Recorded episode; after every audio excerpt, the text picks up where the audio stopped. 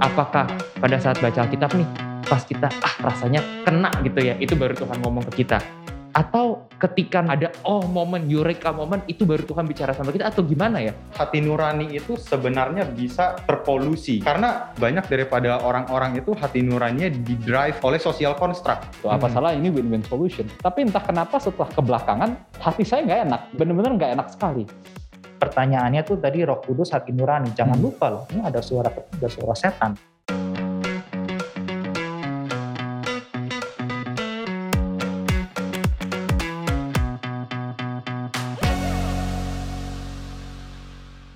Halo teman-teman semua, welcome back ke Q&R lagi. Another exciting time untuk kita menanyakan pertanyaan-pertanyaan dari teman-teman semua dan mendengarkan respon-respon dari kakak-kakak di sini. Thank you banget Kak untuk waktunya. Thank you udah menyediakan waktu untuk persiapan juga dan lain-lain sebagainya. Semoga Q&R ini bisa menjadi berkat buat teman-teman semua dan juga bisa mendampingi pergumulan teman-teman semua. Oke, let's get started. Apa sih perbedaan suara Roh Kudus dengan suara hati nurani? Ini menarik karena saya rasa setiap orang tuh semacam ada apa ya perbincangan di dalam hatinya kadang gitu ya. Baik sebelum melakukan dosa atau sesudah melakukan dosa gitu. Misalnya kita habis marah-marah ke orang tua, tiba-tiba ada teguran hati. Kamu kok nggak sopan sih dan lain sebagainya. Cuman aku juga setuju sih. Aku pikir-pikir perasaan itu atau suara itu nggak selalu necessarily harus muncul dari orang Kristen gitu yang yang sudah memiliki Roh Kudus, tapi bisa juga muncul dari em, orang-orang yang belum mengenal Tuhan gitu. Nah, di sini muncullah pertanyaan teman kita ini, apa sih perbedaannya suara Roh Kudus dengan suara hati nurani? Sebenarnya kalau kita melihat di dalam Roma pasalnya yang pertama gitu ya, kita melihat di situ bahwa Tuhan itu menempatkan hukum gitu ya di dalam setiap hati manusia, baik orang Kristen ataupun orang-orang non-Kristen, mereka memiliki hukum gitu. Maksudnya ada moralitas di dalam kehidupan mereka. Orang-orang non-Kristen itu mendapatkan yang namanya common grace. Nah, tetapi yang menjadi permasalahannya adalah apa sih yang menjadi standar daripada moralitas itu? Nah, kalau kita melihat hati nurani itu sebenarnya bisa terpolusi gitu ya. Kenapa? Karena banyak daripada orang-orang itu hati nuraninya di drive gitu ya oleh social construct. Misalnya saya kasih contoh gitu ya. Ada salah satu suku di India. Suku itu mempraktekkan budaya kanibalisme. Kita mau makan mayat yang udah mati itu oke, itu nggak apa-apa. Tetapi bagi suku-suku yang lain itu nggak oke. Mungkin bagi suku-suku yang lain itu oke untuk nikah lebih dari lima istri gitu ya. Tetapi bagi budaya lain itu nggak oke. Nah kita melihat di sini bahwa hati nurani itu bisa terpolusi oleh social construct. Oke, berarti kalau aku boleh konklusikan hati nurani itu limited ya kepada kebenaran-kebenaran tertentu saja yang dibangun oleh society kira-kira Ya kayak gitu ya. betul. Jadi kebenarannya itu tidak universal. Kalau misalnya suara Roh Kudusnya gimana? Iya, tadi kan kita udah dengar ya bahwa hati nurani itu bisa terpolusi, bisa jadi rusak gitu ya. Tapi kalau kita lihat terutama di dalam kehidupan orang Kristen ya, sebenarnya kan di dalam kehidupan orang Kristen kita tahu bahwa kita sering kali ada yang disebutnya kan mendengar suara Tuhan gitu Mhm. seperti itu ya. Atau ada teguran dari roh kudus. Nah kalau saya melihatnya justru mungkin di dalam sisi yang lebih positif ya. Sebenarnya suara hati nurani dan roh kudus bisa dibedakan tapi sebenarnya berhubungan, Mhm. memiliki relasi. Maksud saya apa ya? Hati nurani itu juga bisa dipolusikan, eh, kalau saya mungkin pakai ilustrasi yang lebih gampang gitu ya. Kalau kamu misalkan pertama kali mau melakukan perbuatan yang jahat ya, mau nyontek gitu ya, itu mungkin pertama kali kamu akan rasanya takut, keringat dingin dan sebagainya dan sebagainya. Mhm. Tapi sekali lagi kalau kamu kebiasaan melakukan itu, seperti tadi kata Kariki ya Hmm. sudah bilang, itu kamu mungkin rasa itu bisa hilang, makin tawar, jadi mati rasa justru. Hmm. Hati nuraninya tuh lama-lama kamu bisa justru semakin beku gitu ya, nggak bersuara lagi. Sebaliknya gitu ya, hati nurani itu justru bisa dilatih tentunya dilatih dengan cara apa? Dengan bagaimana kamu berhubungan terus dengan Tuhan, membaca Alkitab, berdoa. Itu hati nurani kamu bisa dilatih menjadi jauh lebih peka. Seperti pisau yang diasah jadi jauh lebih tajam. Bahkan Theo juga sudah bilang ya, sebelum melakukan dosa atau bahkan sesudah melakukan dosa, suara hati nurani itu bisa berbunyi gitu ya. Ada orang bilang katakan ya orang-orang Kristen itu adalah orang yang kudus. Nah, kita harus ngerti di sini bahwa kudus itu bukan berarti dia tanpa salah sama sekali. Pendeta Stephen Tong pernah bilang ya, orang yang kudus tuh orang yang justru semakin peka dengan kesalahan-kesalahan yang kecil sekalipun yang mungkin kita anggap itu bukan salah justru. Nah, saya coba mau ambil dari definisi ini ya, Mhm. bahwa kalau orang yang sebenarnya orang punya relasi dengan Tuhan, dekat dengan Tuhan, itu hati nuraninya bisa dikatakan ya, Roh Kudus juga memakai hati nurani untuk buat dia sangat peka dengan dosa-dosa yang kecil sekalipun gitu ya. Sebenarnya saya ada pengalaman sedikit gitu ya, yang saya rasa saya pernah mendapat teguran dari Roh Kudus gitu ya. Dulu waktu saya sebelum menjadi hamba Tuhan tuh saya kerja gitu, kerja biasa dan saya nge-gym. Dulu harganya juga lumayan mahal ya. Mhm. Terus tiba-tiba tuh saya ditawarin sama, itu kan karena saya udah kenal baik, ada kayak semacam adminnya di depan tuh saya Mhm. pernah ditawarin, Kak mau nggak nih ada cara yang lebih murah loh untuk membernya gitu. Oh gitu ya, gimana caranya? Ya intinya sebenarnya itu cara nakal karena saya harus akhirnya transfer ke dia gitu ya. Oke. Dan tapi saya pikir ah oke aja lah ini kan yang gue juga bayar, dia juga dapat untung dan gue Mhm. juga dapat membership gitu. Apa Mhm. salah ini win-win solution. Mhm. Tapi entah kenapa setelah kebelakangan hati saya nggak enak gitu Mhm. bener-bener nggak enak sekali. Kayaknya kayaknya ada something wrong tuh. Dan ternyata kebetulan setelah itu saya sakit. saya, saya sakit beneran, saya sakit perut, saya lumayan demam gitu dan sebagainya. Lalu saya rasa dalam hati, wah ini kayaknya gue bersalah deh sama Tuhan gitu. ya. Hmm. Tapi ya mau bagaimana gitu. Tapi saya rasa saya sadar sekali saya waktu itu tuh kayaknya saya salah di sini. Harusnya nggak begini. Harusnya gue kalau misalkan benar-benar jadi orang Kristen yang baik, ya gue rela dengan bayar yang lebih mahal karena memang itu kan gue mau mengejim, gue mau ada fasilitas. Kenapa Mhm. gue selalu mesti cari jalan belakang? Ya aku pikir ini mungkin salah satu contoh di mana harusnya kita bisa menjadi semakin peka dengan hal-hal yang kecil sekalipun. Yang dulunya mungkin kita pikir ya nggak apa-apa lah kan gue tetap dapat fasilitas kok. Ya intinya dia pakai membernya dia atau gue dianggap anggota keluarganya dia. Bagaimana pokoknya jadi jauh lebih murah. Mhm. Tapi ya itu sekali lagi itu underhand kan. Itu Iya. nggak benar gitu. Mhm. Jadi sebenarnya waktu kita benar-benar sungguh-sungguh sama Tuhan, ya itu sekali lagi kepekaannya itu akan dilatih. Kita akan semakin peka dan kita akan semakin sadar dosa-dosa yang kecil sekalipun itu sebenarnya salah. Sedikitnya saya tambahin dulu sama yang sebelumnya ya, bagaimana hati nurani itu berbeda dari suara Roh Kudus ya karena hati nurani itu memang adalah bagian dari diri kita manusia gitu ya. Hmm. Sedangkan Roh Kudus adalah Allah gitu. Mhm. Di mana hati nurani kita tetap ada sekalipun Roh Kudus tidak sedang berbicara kepada kita, Tuhan tidak berbicara kita karena hati nurani kita itu seperti kali kita dibilang ya dibentuk bisa juga dari dalam susunan masyarakat dan Mhm. seterusnya sehingga dalam hati kita itu ada semacam hukum-hukum moral yang ketika kita melanggarnya maka kita menjadi merasa gelisah, merasa malu, merasa bersalah. Nah, tapi ini sebetulnya menarik ya hati nurani ini jadi satu hal yang penting. Memang kalau ditanya apa sih hati nurani itu kita agak susah menjelaskannya, tetapi kita in a sense tahu ya karena yaitu kalau kita melakukan kesalahan kita rasa bersalah Iya. gitu. seperti ada dialog. Nah, maka ya ada beberapa banyak pemikir yang mencoba menjelaskan, tetapi intinya adalah hati nurani itu semacam suara dalam diri kita yang bertindak untuk menuntun kita, memberikan kepada kita signal kita sedang melakukan apa yang benar atau apa yang salah gitu. Dan itu mempengaruhi seluruh diri kita, baik itu dalam rasio misalnya, Mhm. kehendak dan emosi. Misalnya dalam rasio kita, kita tahu tindakan ini salah. Mhm. Tetapi ternyata kita tetap punya keinginan untuk melakukan kehendak itu.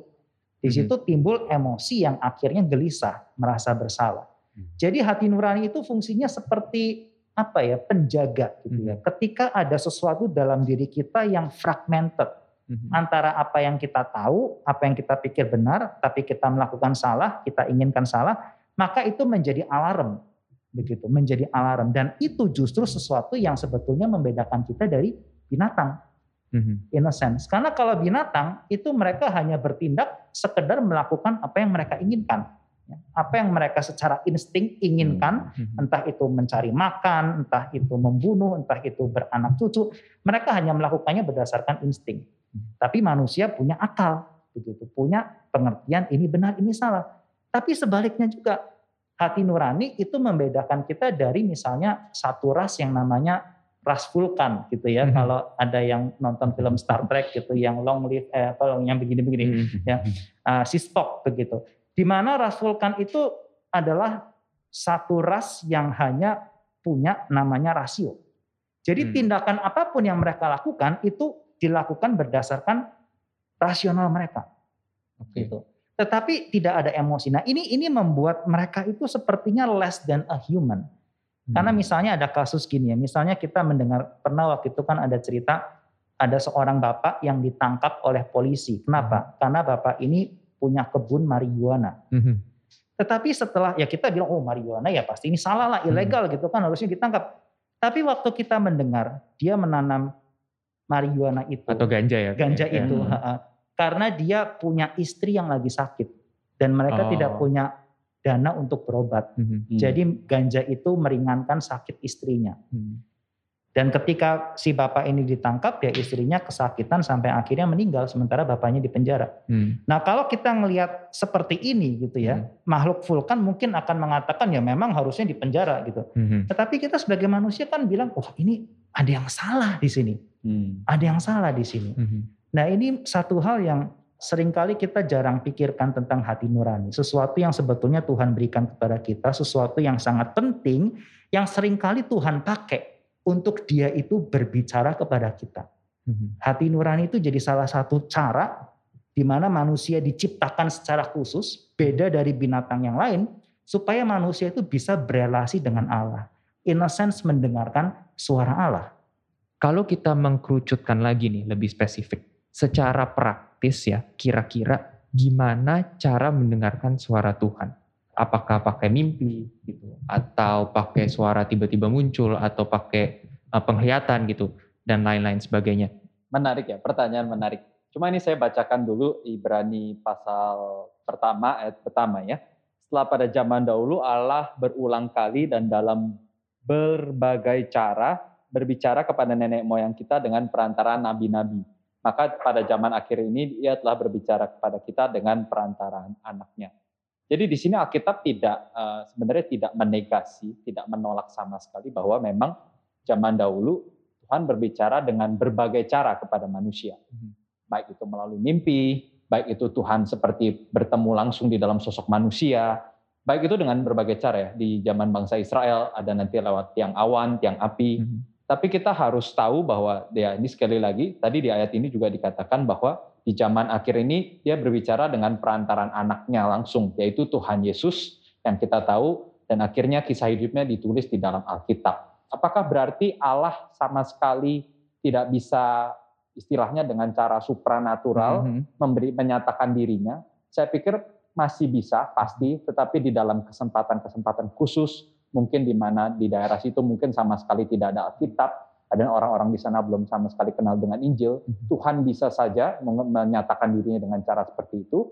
Tetapi di dalam zaman sekarang di mana kita sudah dapat akses dengan mudah, kita bisa dapatkan Alkitab, bahkan saya percaya di sini setiap orang minimal handphonenya ada Alkitab, belum juga ada Alkitab jilid berapa di rumah, Iya. kita tentunya bisa mengenal Tuhan dan juga mendengarkan suara Tuhan melalui dari membaca firman-Nya. Sebenarnya saya setuju ya dengan jawaban daripada Kak William bahwa Hmm. memang di zaman ini Tuhan itu sering kali berbicara melalui Alkitab, melalui firman-Nya yang tertulis yang kita miliki di rumah kita masing-masing di atau di HP kita masing-masing. Mhm. Nah, tetapi kita semua memiliki teman gitu ya atau kita sendiri bahkan kita itu sering kali ingin mendengarkan suara Tuhan itu seperti nabi-nabi zaman dulu. Hmm. Misalnya itu seperti Musa, Mhm. tiba-tiba ada ada semak belukar berapi, tiba-tiba ada Hmm. suara Tuhan keluar dari situ Iya. atau dari seperti misalnya Bileam Mhm. tiba-tiba keledainya ngomong dan lain-lain gitu kan ya kita sering kali mau dengan hal-hal tersebut gitu kan Kelihatannya ya. real gitu langsung. Iya kelihatan tuh langsung lagi diem-diem di kamar bantal kita ngomong gitu. banyak banyak orang itu mau hal-hal seperti itu hal-hal yang supranatural Kalau saya takut loh Rick, tiba-tiba bantu saya. saya juga takut ya tapi banyak orang yang mau hal-hal seperti itu.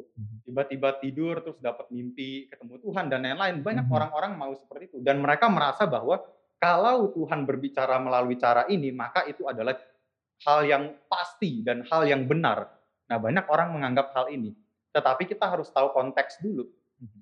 kenapa Tuhan itu dulu banyak berbicara dengan seperti itu dengan Iya. cara-cara seperti itu Mhm. Nah, kita harus mengerti bahwa di zaman Musa, di zaman Adam, di zaman Yosua dan lain-lain, di, di dalam zaman itu belum ada Alkitab. Oke.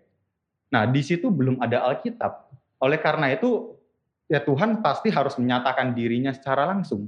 Nah, tetapi di dalam zaman sekarang, zaman kita ini seperti Kak William tadi jelaskan, Alkitab itu sudah ada di mana-mana, sudah tertulis. Kita memiliki akses kepada Alkitab. Tetapi bukan berarti saya menolak cara-cara Tuhan yang lain gitu ya. Mhm. Tuhan memang bisa saja melalui cara-cara yang supranatural Tetapi kita harus kita tapi kita sebagai orang Kristen yang mengerti ini kita bukan berharap cara itu secara terus-menerus, tapi kita juga harus mencari Tuhan melalui firman Tuhan. Kita coba pikirin gitu ya, kenapa ya kita kok rasa ini sesuatu yang kurang wow sehingga kita pengennya tuh yang spektakuler, Hmm. yang yang mujizat, yang supranatural. Kita mungkin mesti tanya loh sama diri kita, ya kenapa kita pengen hal-hal itu ketimbang Alkitab? Mhm. Apakah karena ternyata ujung-ujungnya kita malas baca Alkitab? Hmm. Ataukah mungkin karena kita tuh orang yang nggak nggak pengen dikoreksi, nggak pengen dikoreksi sama apa yang sebetulnya Tuhan itu pengen kita lakukan Hmm. untuk bertobat dari hal tertentu, sehingga uh, mungkin orang itu mengatakan saya mendengar suara Tuhan ketika apa yang dia rasakan itu sesuai dengan keinginan hatinya gitu. Tapi kalau ternyata ada tadi kita kan bicara hati nurani, kalau ada teguran-teguran dari baca Alkitab yang menegur hati nuraninya ternyata dia nggak suka gitu. Mhm. Dia lebih suka hal-hal yang kayaknya melihat tanda-tanda yang sesuai sama ambisi pribadinya. Di mana dia mungkin nggak mau dengerin orang lain sebetulnya, ingin mencapai apa yang dia ingin capai. Padahal ini sesuatu yang bahaya. Mhm. Karena kita tahu dari mana itu tuh betul-betul suara Tuhan. Iya. Jadi kan ada ini ya pertanyaannya tuh tadi Roh Kudus hati nurani. Jangan Hmm. lupa loh, selain suara Roh Kudus hati nurani ada suara ketiga suara setan. Iya. Dan itu yang kita perlu hati-hati. Justru saya bayangkan kalau tidak ada kitab suci, betapa gereja Tuhan itu sangat bahaya. Ya, ibaratnya kita waktu bikin paper begitu kan, kita harus tulis footnote. Mhm. Karena apa? Ya supaya semua orang bisa mengkonfirmasi dari sumber-sumber mana. Mhm. Dan itu kenapa beauty-nya ya? Saya melihat itu Alkitab itu salah satu dokumen di mana yaitu dokumen sejarah yang paling banyak kopinya. Kalau kita Hmm. punya kitab sejarah Julius Caesar atau apa, itu kopinya hanya sekian. Alkitab itu belasan ribu kopi-kopi yang ditemukan. Dan itu membuat sebagai satu kesaksian ya bahwa ini sesuatu yang bisa diauthenticate, ini, ini sesuatu yang benar. Nah, saya rasa ini semacam analogi buat pengalaman kita mendengar suara Tuhan juga. Ketika ada orang bicara, saya mendengar suara Tuhan dalam mimpi, dalam penglihatan, ya kita harus kembali lagi lihat ke Alkitab. Karena inilah firman yang Tuhan berikan kepada semua umatnya. Bukan hanya kepada orang-orang tertentu saja. Maka Mhm. mungkin nggak Tuhan bicara secara pribadi, secara khusus, secara supranatural kepada satu orang. Mungkin Tuhan Maha Kuasa dia bisa melakukan itu. Tapi kita perlu bandingkan lagi dengan Alkitab. Apakah yang dikatakan orang itu sesuai atau tidak. Dan kalau memang kita bisa dapatkan itu dari Alkitab, ya kenapa kita tidak baca Alkitab. Oke, oke. Jadi ini kenapa saya lihat kita perlu tanya, kenapa kita perlu lebih kagum gitu ya dari Hmm. sama mukjizat. Karena ternyata mendengar suara Tuhan lewat Alkitab itu satu hal yang sangat penting harusnya. Kalau aku boleh em, konklusin sedikit nggak? Jadi memang Banyak juga boleh.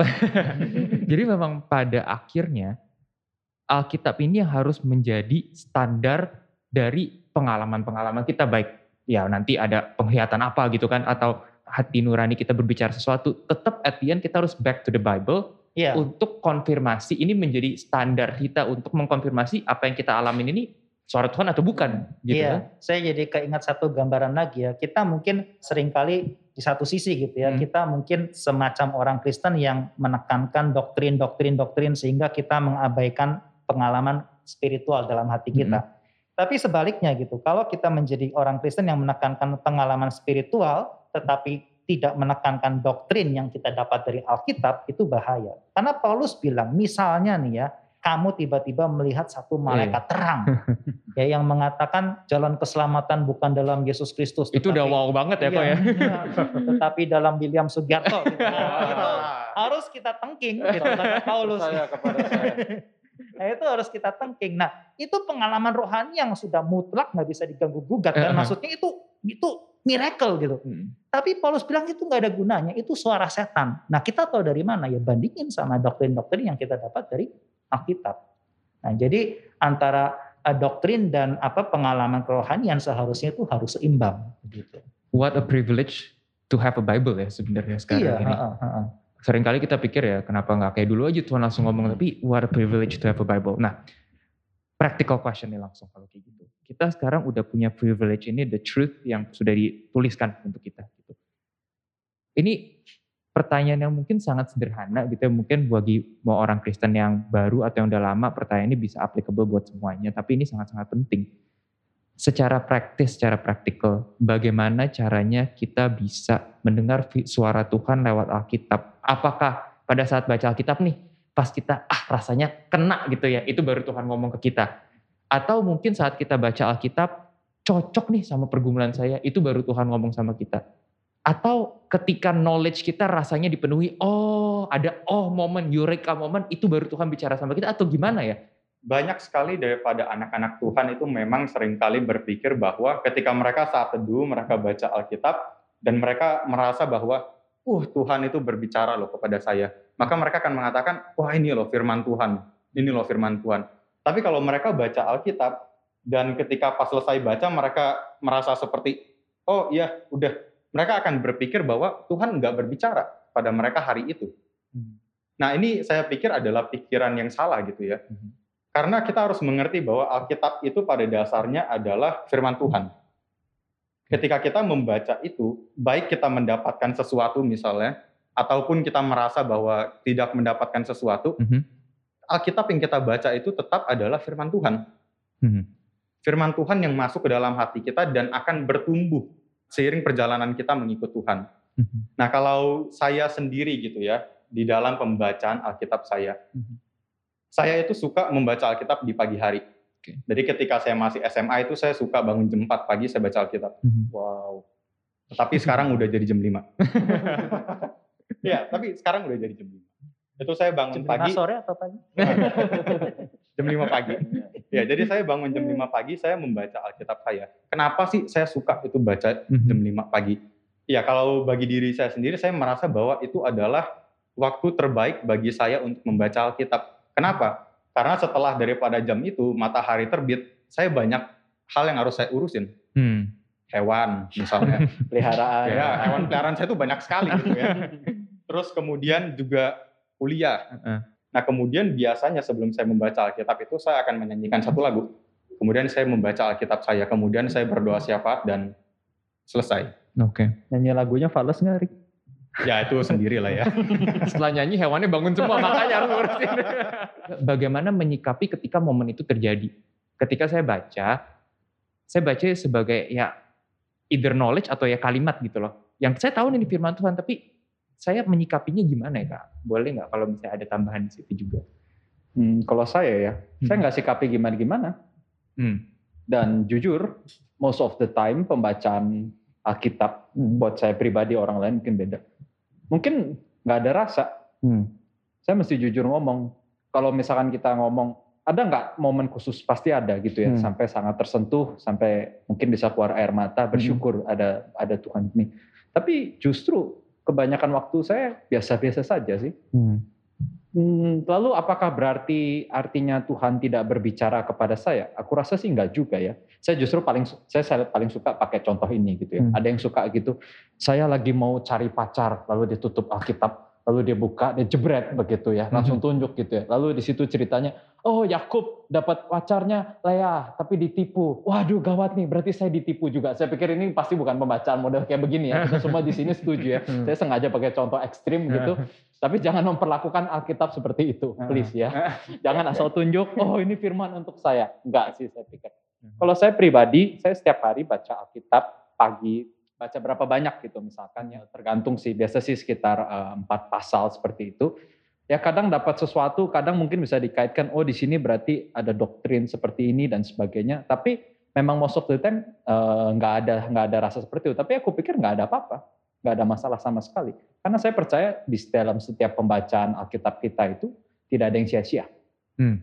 Hmm. tidak ada yang sia-sia sama sekali. Tadi Kak Riki juga sudah cerita ya Justru kalau kita nggak pernah baca Alkitab sama sekali, di momen-momen tertentu kita tuh jadi nggak tahu mau ngomong apa. Hmm. Maksudnya di dalam kehidupan kita itu kita ketemu banyak hal ya. Ketemu dengan orang yang lagi sedih, ketemu dengan orang yang lagi senang dan hmm. sebagainya. Dan seharusnya ketika kita kalau setiap hari benar-benar sudah baca, merenungkan Alkitab, itu firman bisa keluar. Keluar dari kehidupan dia yang tanpa kita sadar gitu ya. Memang kita nggak memorize ayat demi ayat itu, tapi kita bisa kok bicarakan prinsip-prinsip firman Tuhan bahwa di dalam saat yang sedih misalkan kita katakan percaya loh Tuhan tuh tetap setia. Hmm. Kenapa kamu tahu Tuhan tetap setia? Dari Alkitab Tuhan sudah nyatakan Israel berulang kali bertahun-tahun kita tahu mau dari kitab Samuel, kitab raja-raja, dia mereka akhirnya lari dari Tuhan, tapi Tuhan tetap masih coba cara mereka suruh kembali. Tapi Hmm. apakah benar-benar semata-mata kembali? Enggak loh. Itu Hmm. Tuhan minta mereka kembali, Tuhan tetap minta mereka bertobat. Misalkan saya bicara Iya, iya, seperti itu ya. Itu adalah firman yang sudah dihidupi bertahun-tahun, mungkin puluhan tahun setiap hari kamu baca. Mhm. Itu baru bisa keluar dengan natural Iya. ketika kamu benar-benar baca itu setiap hari. Lalu gimana sih gimana sih cara baca cara baca Alkitab itu Mhm. cara baca merenungkannya? Saya ambil satu contoh gitu misalkan kamu baca narasi. Narasi itu seperti apa sih? Kitab Kejadian paling Mhm. gampang ya. Nah, ada cerita Yusuf, Abraham, Ishak, Yakub dan sebagainya. Mhm. Eh, ketika saya baca narasi itu sih, saya nggak akan baca seperti ini. Oh ya ini dongeng lah 2000 tahun yang lalu sama aja kayak saya baca Hmm. komik atau baca Iya, iya, iya. apa pun. Kalau saya enggak gitu. ya. Kadang ya tapi ini ini bisa uh, uh, bisa jadi contoh jelek ya. Kadang tuh saya coba memposisikan kalau saya jadi tokoh Alkitab di masa itu Hmm. gimana sih? Kalau saya jadi Abraham 99 tahun nggak punya anak, rasanya gimana sih? Hmm. Masih percaya nggak sih saya sama Tuhan? Setelah saya coba bandingkan seperti ini ya, saya langsung sadar bahwa wow, Abraham tuh luar biasa ya. Dia kok bisa setia 99 tahun. Saya mungkin 50 tahun udah cukup kali. Udahlah saya anggap aja saya nggak bakal punya anak lah. Udahlah mungkin ya nggak tahu terserah Tuhan deh gimana. Mungkin saya jadi orang yang putus asa. Tapi tentu ini kadang nggak terlalu bagus ya. Kenapa Mhm. nggak bagusnya? Seringkali tuh kita nanti jadi kita cocokkan diri kita tuh dengan tokoh superhero-nya. Oh. Ya contoh kita baca Daud dan Saul, pasti kita jadi Daudnya. Eh, Padahal in reality ya banyak kan kita jadi Saulnya. Iya, Jujur aja nih benar, ngomong kita benar. kita jadi Saulnya gitu. Cuman sekali lagi ketika kita menyikapi diri dengan benar dan kita coba bandingkan misalkan kita yang ada di posisi di dalam tokoh Alkitab itu harusnya eh, itu akan lebih banyak kita akan bisa lebih appreciate apresiasi ceritanya. Mungkin satu tips dari saya itu ya. Bagaimana kita coba kalau kita benar-benar di posisi orang di dalam Alkitab itu apakah kita bisa se- seperti mereka? Apakah mungkin bisa saja mungkin kita jauh lebih buruk? Apakah kita lebih baik? Ya ini bisa berbagai macam, tapi ini boleh jadi salah satu cara kita merenungkan kontemplasi. Waktu kita baca Alkitab, yaitu kita baca firman Tuhan. Kita sedang membaca perkataan yang Tuhan sedang sampaikan kepada kita. Tetapi memang di dalam uh, membaca Alkitab tidak selalu nih kita mendapatkan momen-momen di mana wah kita mengena banget gitu Mhm. kan. Kadang ya biasa-biasa saja. Kadang malah kita bingung begitu. Nah, tapi sebetulnya itu kan yang namanya membangun relasi. Misalnya kita punya seorang tua gitu ya. Katakanlah kita punya seorang ayah. Ya kita relasi sama ayah kita ya kadang biasa-biasa aja Iya. kan. Sekedar papa kita ngomong yuk makan gitu. Eh mandi, eh kerjain PR. Biasa aja gitu. Nggak setiap kali anakku duduk di depan, saya mau bicara sama kamu. Itu kan kita bisa stres kalau setiap jam ngomong kayak gitu gitu kan ya. Nah, Takut. Tapi ada momen-momen serius seperti itu, di mana sepertinya Tuhan itu ngomong something yang spesifik kepada kita yang yang penting sekali buat kita hari itu. Nah, saya rasa relasi dengan Tuhan itu juga seperti itu.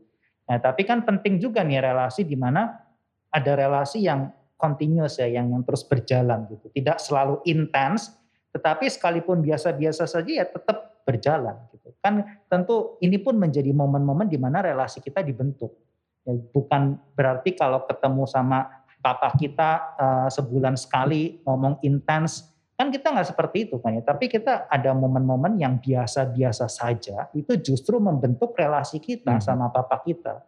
Kita merasakan presence dia gitu. Kita kita terus ada relasi yang lebih konstan ketimbang hanya sebulan sekali. Mhm. Ya memang tentunya eh, kita ini ya eh, pasti akan merasa sangat terberkati tuh dalam momen-momen di mana Tuhan itu sepertinya bicara secara intens bagi Mhm. kita dan itu tentu saja yang harusnya kita coba untuk dapatkan. Tidak selalu dapatkan ya nggak apa-apa kalau nggak dapat, tapi kita coba selalu untuk dapatkan. Nah mungkin saya tambahin yang ini ya gimana sih kita mau mengejar momen-momen yang betul-betul kita merasa Tuhan ngomong something kepada kita gitu Mhm. ya. Nah itu saya rasa itu yang biasanya itu disebut sebagai meditation. Hmm. Di mana yang namanya kita membaca Alkitab, itu kita sekedar hari itu buka Alkitab, baca empat pasal atau satu pasal aja gitu ya. Yaitu namanya baru membaca Alkitab. Mhm. Gitu. Itu bukan meditation, bukan merenungkan firman Tuhan. Nah kita kalau bisa sediakan waktu untuk kita bukan saja membaca, tapi juga memikirkan. Memikirkan lalu memeditasikan Ya, mungkin kalau saya bagi langkah seperti itu. Nah membaca ya kita membaca apa yang tertulis di Alkitab dan kita mencoba mengerti ini ngomong apa sih gitu ya. Mm-hmm. Lalu setelah itu kita memikirkan, kita memikirkan apa? Memikirkan hal-hal kebenaran-kebenaran teologi yang tersimpan di balik cerita itu. Mm. Setelah kita ngerti, oh ya Tuhan ini ceritanya seperti ini, oh Paulus ngomong ini ini nih. Mm-hmm. Kita coba tanya beberapa hal yang yang simple misalnya. Bagian ini nih bicara apa sih tentang Allah? Dari bagian ini Allahku digambarkan Allah yang seperti apa ya? Hmm. Allah yang benci pada dosa misalnya, Allah yang berdaulat, mungkin Allah yang mengasihi. Hmm. Dan di bagian ini kira-kira respon saya kepada Allah itu apa? Gitu. Hmm. Ya. Lalu bagaimana saya membaca bagian ini, saya relasi kepada sesama itu harusnya bagaimana? Nah kita coba tanyakan hal-hal seperti itu. Tentu tergantung konteks ayat yang kita baca. Mm-hmm. Nah setelah kita memikirkan dan kita mendapatkan poin-poin mm-hmm. tadi, mm-hmm. yaitu bisa pakai kalau ada waktu lebih ya kita bisa uh, baca komentar atau cari di internet tentang bagian ini. Nah kita setelah mendapatkan poin-poin kebenaran tadi, kita coba memeditasikannya. Dalam pengertian, kita mencoba menjadikan poin-poin itu bukan sekedar kita mengerti di otak, mm-hmm. tetapi betul-betul mengena di hati kita. Katakanlah poin di mana kita dapat, oh bagian ini kita melihat Tuhan itu mengasihi saya. Mm-hmm. Hal yang umum, ya kita tahu. Tapi bagaimana nih kita waktu baca ini kita bisa betul-betul ngeh bahwa Allah kita itu betul-betul mengasihi kita. Nah ini yang perlu kita momen untuk meditasi. Ini perlu waktu di mana mungkin kita mengingat apa yang terjadi dalam hidup kita belakangan ini mungkin atau di masa lalu atau atau kita mencoba memikirkan hal-hal yang membuat ini lebih masuk ke dalam hati kita. Dan terutama kita juga mendoakan ya, bagian ini. Kita merenungkan bagian ini sambil kita berdoa, Tuhan saya betul-betul pingin merasa Tuhan itu betul-betul mengasihi saya. Seperti yang di ayat yang baru saya baca ini. Nah kira-kira itu hal-hal yang saya rasa kalau kita lakukan secara rutin, sekali lagi mungkin tidak selalu ya, tidak selalu ada pengalaman intens bersama dengan Tuhan, tapi saya yakin itu adalah hal-hal yang sebetulnya membangun, membangun relasi kita sama Tuhan. Ya mungkin apa yang kita lakukan hari itu kelihatannya biasa saja, tapi seperti tadi sudah disampaikan Kak Riki, Kak William ya dalam momen-momen tertentu, dalam beberapa hari kemudian misalnya, mhm. kita kembali diingatkan sama ayat-ayat yang baru saja kita baca hari ini. Dan di situ kita baru merasakan pengalaman yang intens. Nah itu pun bisa terjadi. Nah, intinya uh, sebetulnya saya rasa kalau tanya bagaimana, ya banyak cara, ya, dan caranya nggak terlalu sulit sebetulnya. Cuman perlu konsistensi aja, ya. perlu kita tuh memang mau siapin waktu untuk duduk, ya jangan mikirin yang lain dulu, matikan yang lain kalau nggak perlu, dan kita coba duduk membaca firman dengan ekspektasi ini adalah perkataan Tuhan, Tuhan sedang mau bicara sama saya. Ya, Tuhan tolong saya untuk bisa mendengar suara Tuhan. Kita baca, kita pikirkan, dan kita renungkan. Kira-kira seperti itu. Oke, okay. thank you banget Kak Ivan.